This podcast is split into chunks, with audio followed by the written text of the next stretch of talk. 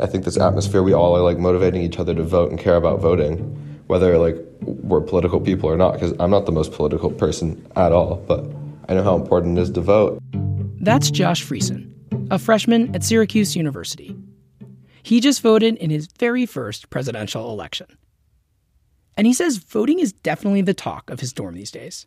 Everyone's like checking their mail. Is my ballot here yet? Is my ballot here yet? Stuff like that. They have a bucket like where we get our packages that says mail-in ballots get out ASAP. So like they're the school is very on top of like getting out our ballots, making sure that we all get to vote, stuff like that. It's just it's great to like finally get to vote and all of that stuff. It's all of our first times to vote because it's a freshman dorm, so we're all pretty excited to get our vote our votes in, even though it's a lot different this year. I mean, I feel like it actually makes it kind of better because it's more of like a community thing. Like it's all mail in this year for, for most of us, you know? It, it feels a lot more fun than I'd assume normal voting would be. Welcome to the EdSurge podcast, a weekly look at how education is changing. I'm Jeff Young, a reporter at EdSurge. This week, we continue our semester long series taking you inside college life during the pandemic. We're hearing audio diaries from professors and students on six campuses. If you haven't heard the previous installments, please check those out on this podcast feed. I'm going to start with a prediction. I think the turnout of college students is going to be higher than it has ever been in American history, and higher than a lot of people guessed. That's partly because of students like Josh, who, as he said, was not much interested in politics until recently, but now is all about voting. It used to be hard for college students to figure out this absentee ballot system. After all, many students are away from their hometowns on election day. But this year, there's this energy and information about the process and urgency. You'll hear for yourself in this episode. And we'll look at how professors are dealing with the elephant in the room. Are they bringing up politics in class during this polarized time? Also, this episode, we'll be hearing plenty of other updates from the folks we've been following including answers to questions raised in the last episode. As you remember, more than 10,000 people at Purdue signed a petition asking for a single day off because they're burned out. Did they get the administration to cave in? And how did Halloween go? The moon was very full. It was a blue moon on Halloween. And the holiday fell on a Saturday night.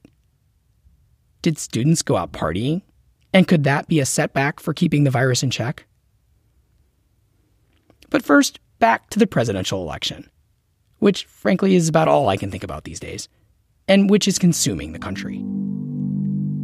At Texas State University, students have also been encouraging each other to get to the polls, one way or another.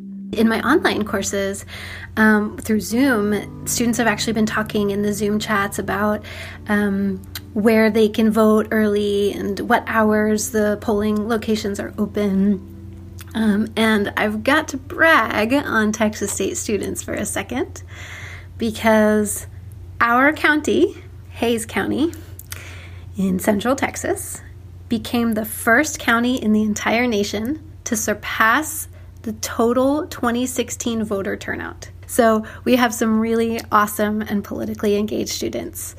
So, just to make sure that's clear, in this college town where Texas State is located, more people had voted before Election Day this year than voted in that county in the 2016 presidential election. Of course, just because college students are voting doesn't necessarily mean they're voting for the same candidate. Natalie Ricciardi, a junior at Chapman University, says seeing the political views of her friends and contacts on social media has been stressful. I can't even tell you how many of my own friends that I've had to mute because I just can't take seeing one more thing that is so hateful. I have some of my closest friends posting just awful things saying, you know, if you don't believe the way I do, and then followed by a lot of expletives. And honestly, it feels like nobody wants to have a conversation and everybody just wants to come at each other and fight. And I've really had to decide to remove myself from that environment because I'm already glued to my laptop all day. So when I go on social media, I'm not trying to go on to induce more stress. it's more of an escape for me. So when I see all of that stuff and people just being so awful towards each other, I can't take it. I'm just hoping that after the election things are going to calm down, but honestly, I, I don't really know if they are. In normal times, the college classroom would be a place to have debates about politics and political issues without all the emotion and name calling. But when classrooms are online, it can be harder for students to engage with each other in a civilized discussion than when things were in person.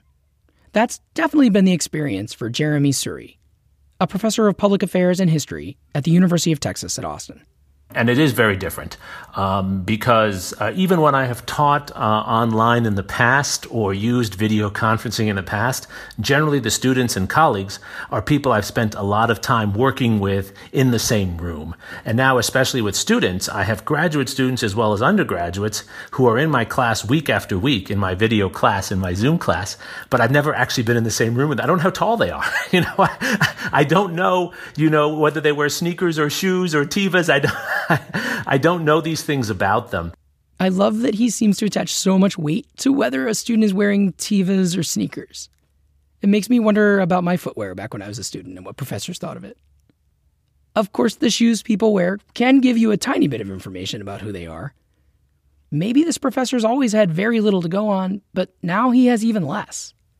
And that informality, that tactile um, connection, that we take for granted. Um, that makes it harder when we're talking about these issues because we are attuned as educators and as citizens, really, to pay attention to body language.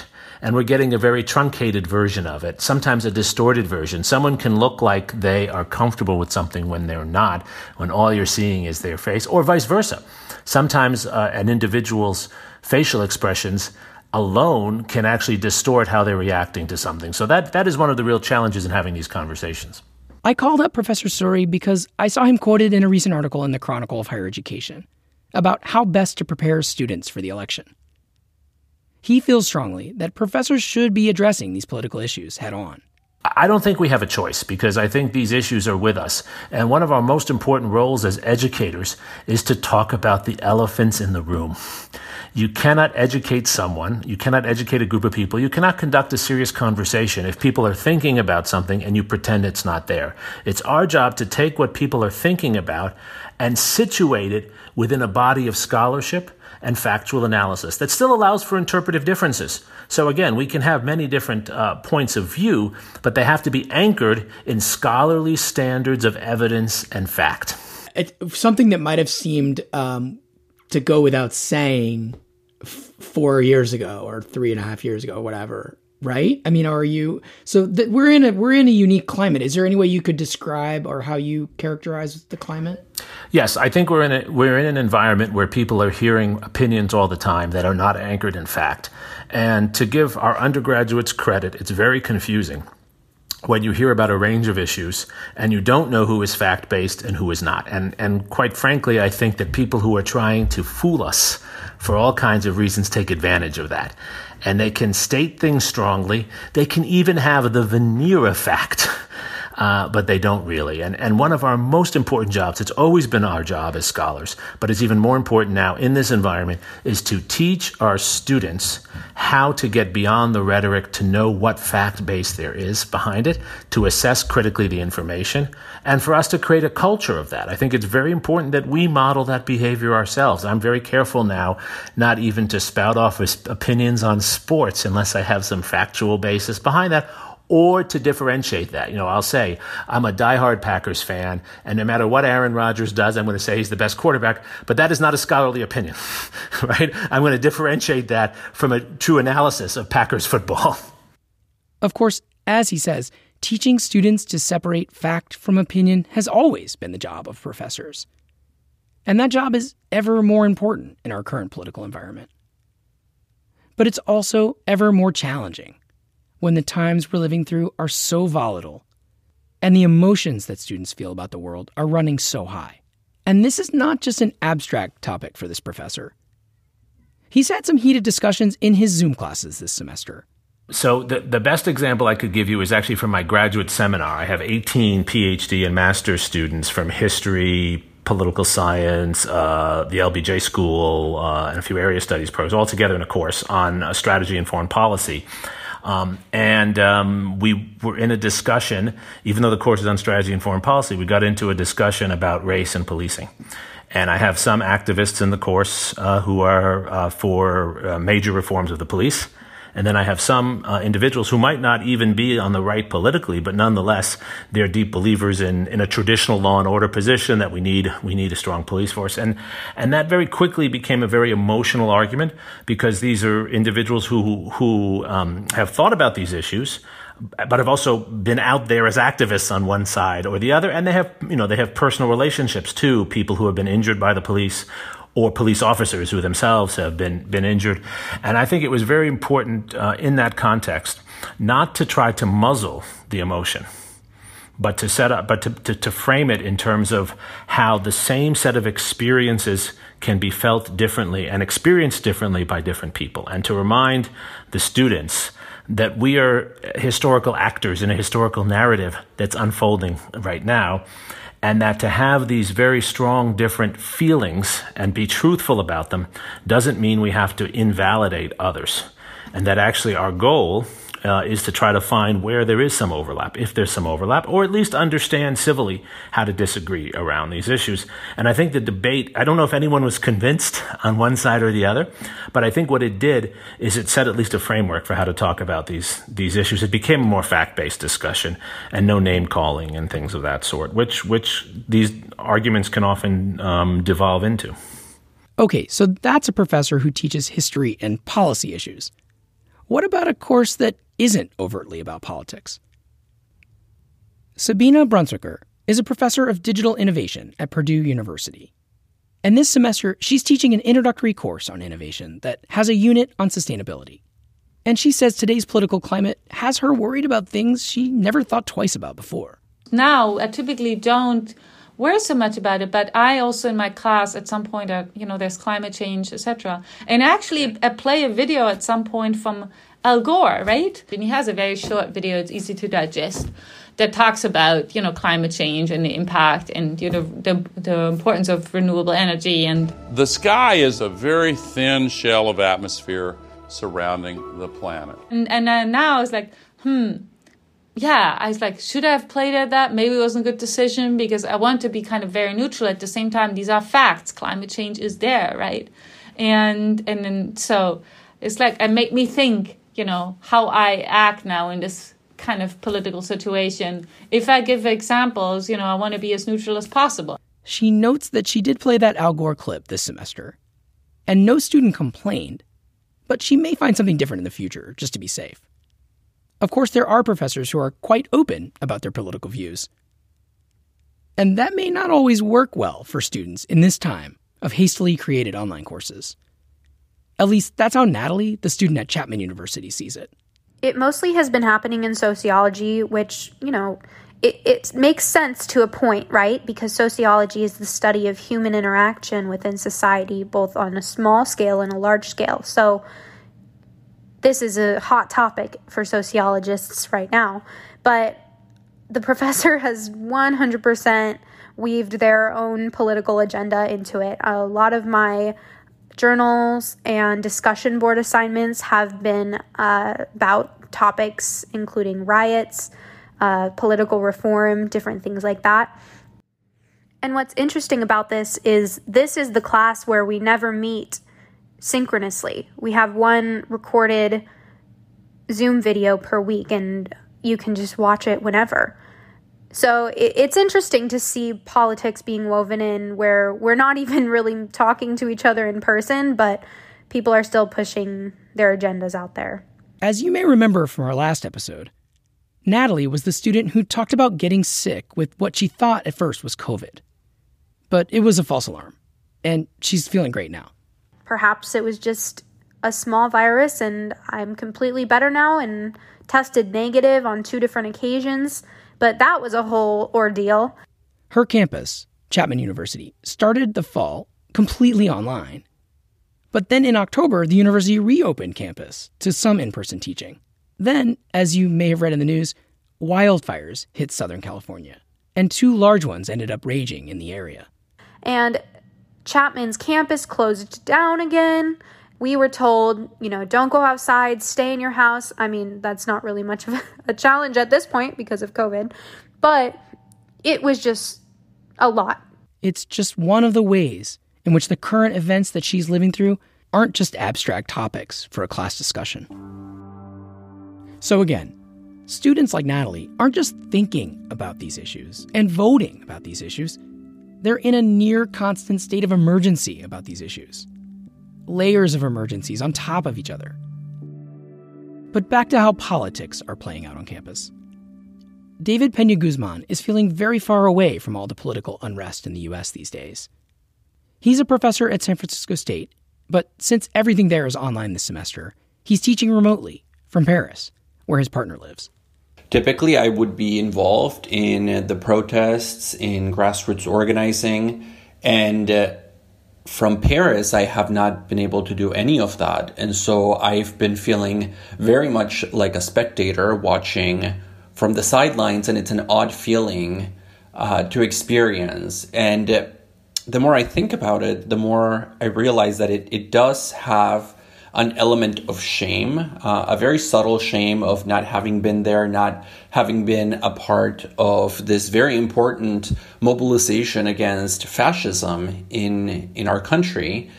But it's also been internalized as a little bit of a of, of a feeling of guilt, uh, where I just internally feel guilty about not being there and about being on the other side of the Atlantic watching from from afar one of the students we have been following is feeling left out as well. Luz Elena Anaya Chong, a senior at Texas State, isn't able to vote in this election because of her residency status. And she's been surprised by how that's made her feel. It's kind of like I feel like um, not bad about it, but like you just feel like ashamed that you're not able to participate in this type of stuff. So uh, I go, I'll be walking through campus, and everybody's like, "Have are you registered to vote? Have you voted yet?" Uh, or like all my friends are like sending messages like, "Go vote," uh, blah, blah, blah, like exercise your right, whatever, whatever. Um, like just like it makes you feel guilty, like you're not fulfilling that um duty that you have as not a citizen because I'm not, but just like you know, it's like so like um resident of the United States. So um, I think on my end that is kind of rough. The innovation professor from Purdue who played that Al Gore clip, she can't vote either because she's from Germany and in the U.S. on a green card. She's increasingly aware of how the rest of the world views the political situation here but also how the academic world views the changing role of the US in terms of scientific research and influence. I do have strong ties with my home country, um, or I would say with Europe in general. And the impact for me is that I have get looked at from my friends and families in Europe. They look at me and ask me how I can be, how I can live and work in such a country.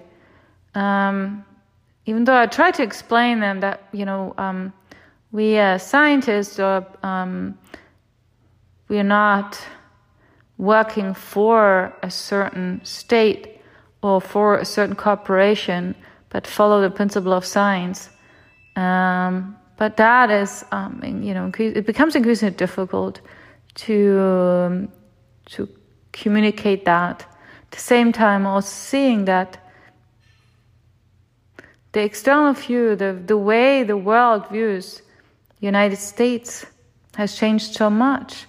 Uh, when I was moving to the United States, uh, people were looking up, looking at the United States as a leading state, as a leading country that sets example. Also in academia, it's considered as a country that leads the field where you have the best universities, the best environments, performing high impact research that is transformative from driving change. And now, when you see the, the ratings, how citizens in countries like France, like Germany, etc., look at the United States, only 20%, about I think 20 or 30%, are still thinking of the United States as a leading country, uh, as a leading nation. And yeah, that uh, has a direct impact on me. By the way, that poll she cited about how Europeans see the US was conducted by the Pew Research Center. It found that 70% of Germans polled had an unfavorable opinion of the US and found similar failing views of US leadership across Europe. Somehow, this election will eventually end. We might not know the results by the end of this election day, but no matter which way things go, the outcome will have a huge impact that will be felt on campuses all over America. Regardless of what happens in this election, there are going to be people who are upset. That's Jeremy Suri, the history professor at UT Austin that we heard from earlier.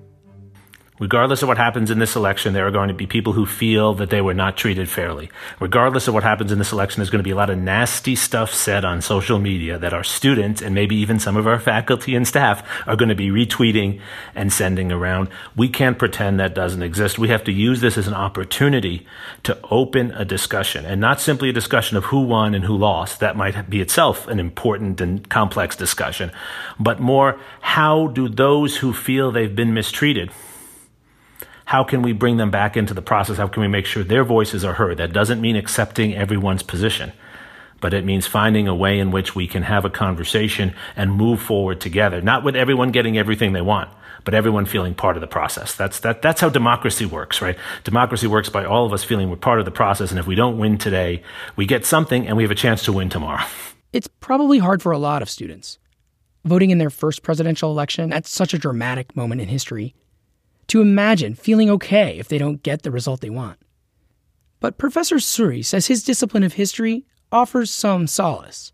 Uh, oftentimes, we can end up talking about these issues as if we're doing this for the first time and as if uh, not just the world is ending, but that we're in some space where there's nothing we can learn, so we might as well just yell at each other. You know, the, the nihilism that we hear is often historical ignorance.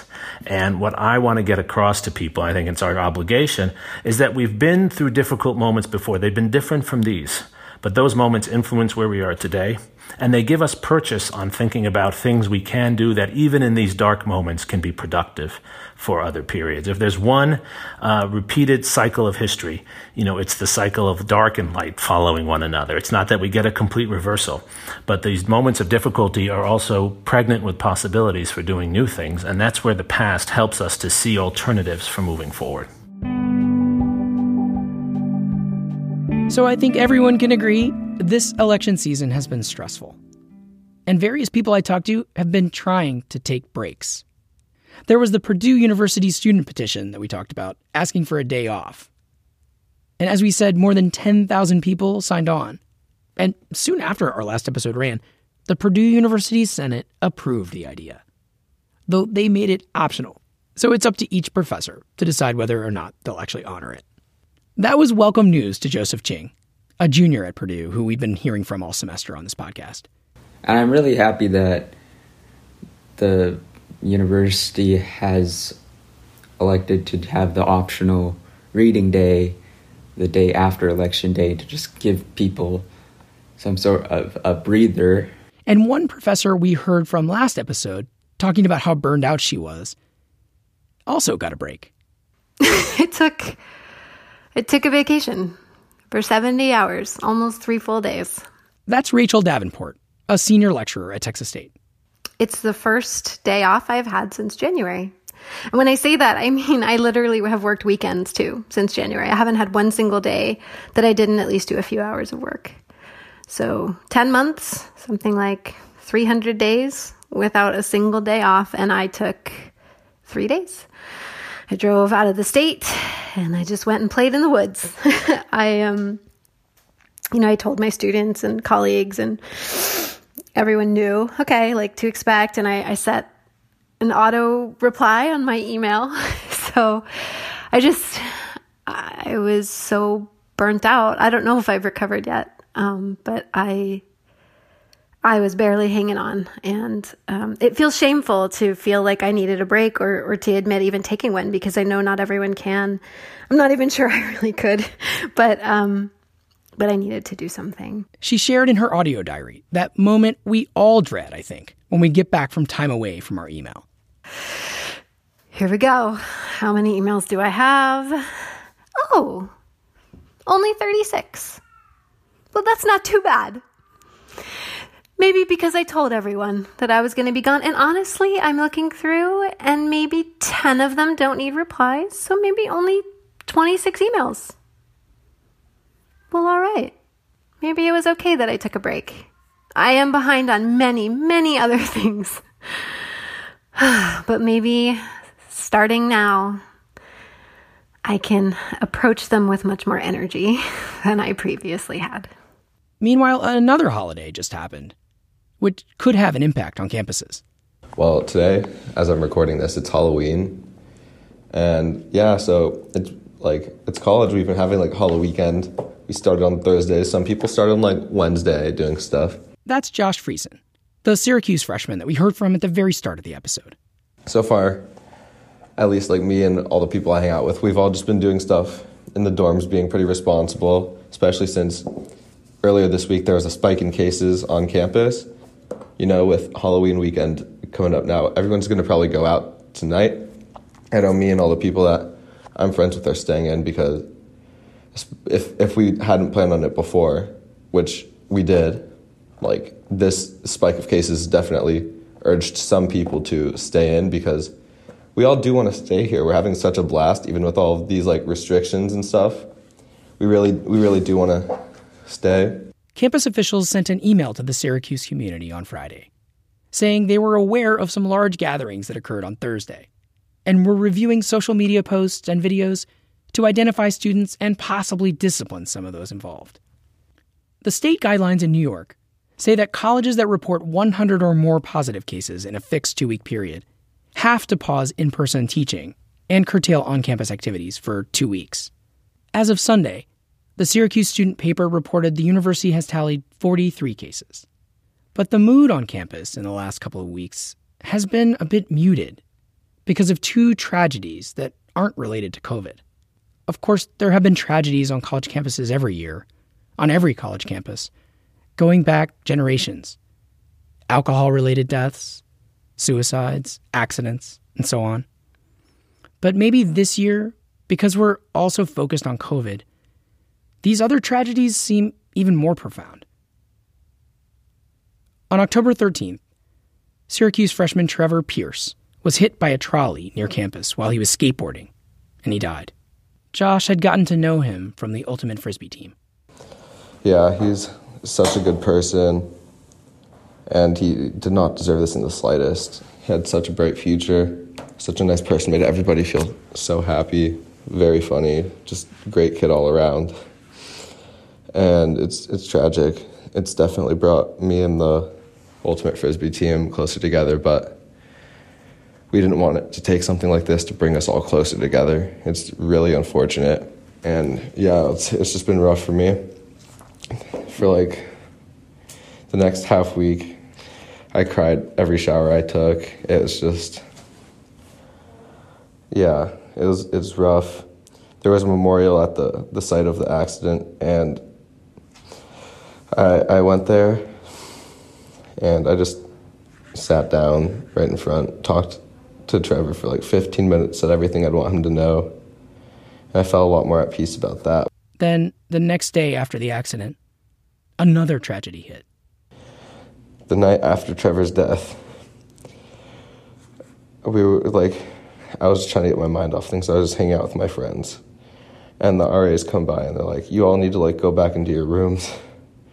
Like, what the, what's going on? And all these ambulances just pull up, cops pull up, Department of Public Safety pulls up. We're all like watching out of our window, like what's happening or whatever. A student was on the floor in his dorm, not waking up. He was lying on the floor of his best friend's room, and his best friend tried to wake him up, couldn't, and was running down the hall yelling. He won't wake up, somebody call someone. And yeah. So we all had to like stay in our rooms. I did not go into my room, I went to my friend's room because we all just like wanted to be with each other. We did not know what was happening, especially so soon after losing one person in our grade.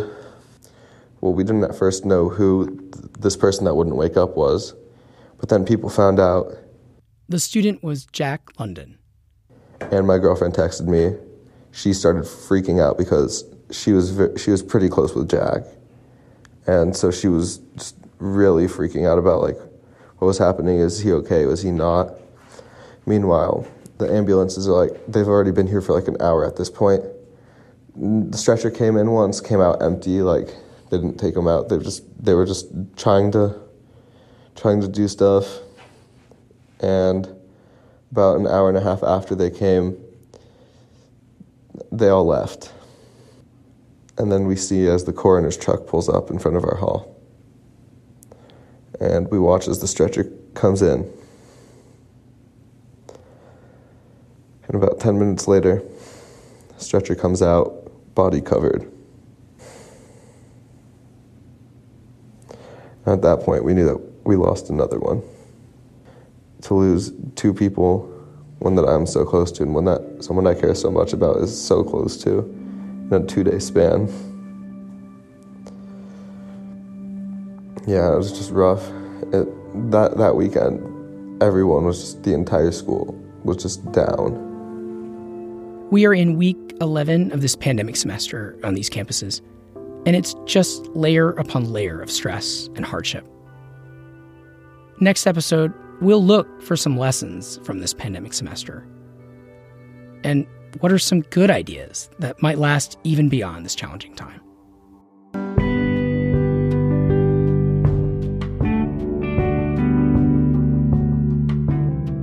This has been the EdSurge podcast. If you like the show, please take a minute to give us a rating and a review. That helps other people find us. Or share the EdSurge podcast on social media, or tell a friend as you're having a civilized political discussion on a campus or wherever you're at. This episode was produced by me, Jeff Young, and you can find me on Twitter at jryoung. Editing this episode by Rob McGinley Myers. Thanks also to Sasha Aslanian. And thanks to the students and professors who are taking the time to send in their diaries and share their experiences this semester. Rachel Davenport, Deb Nichols, Sabina Brunswicker, David Pena Guzman, Peter Sands, Luz Elena and Aya Chong, Joseph Ching, Marjorie Blen, Adrian Davis, Natalie Ricciardi, and Josh Friesen.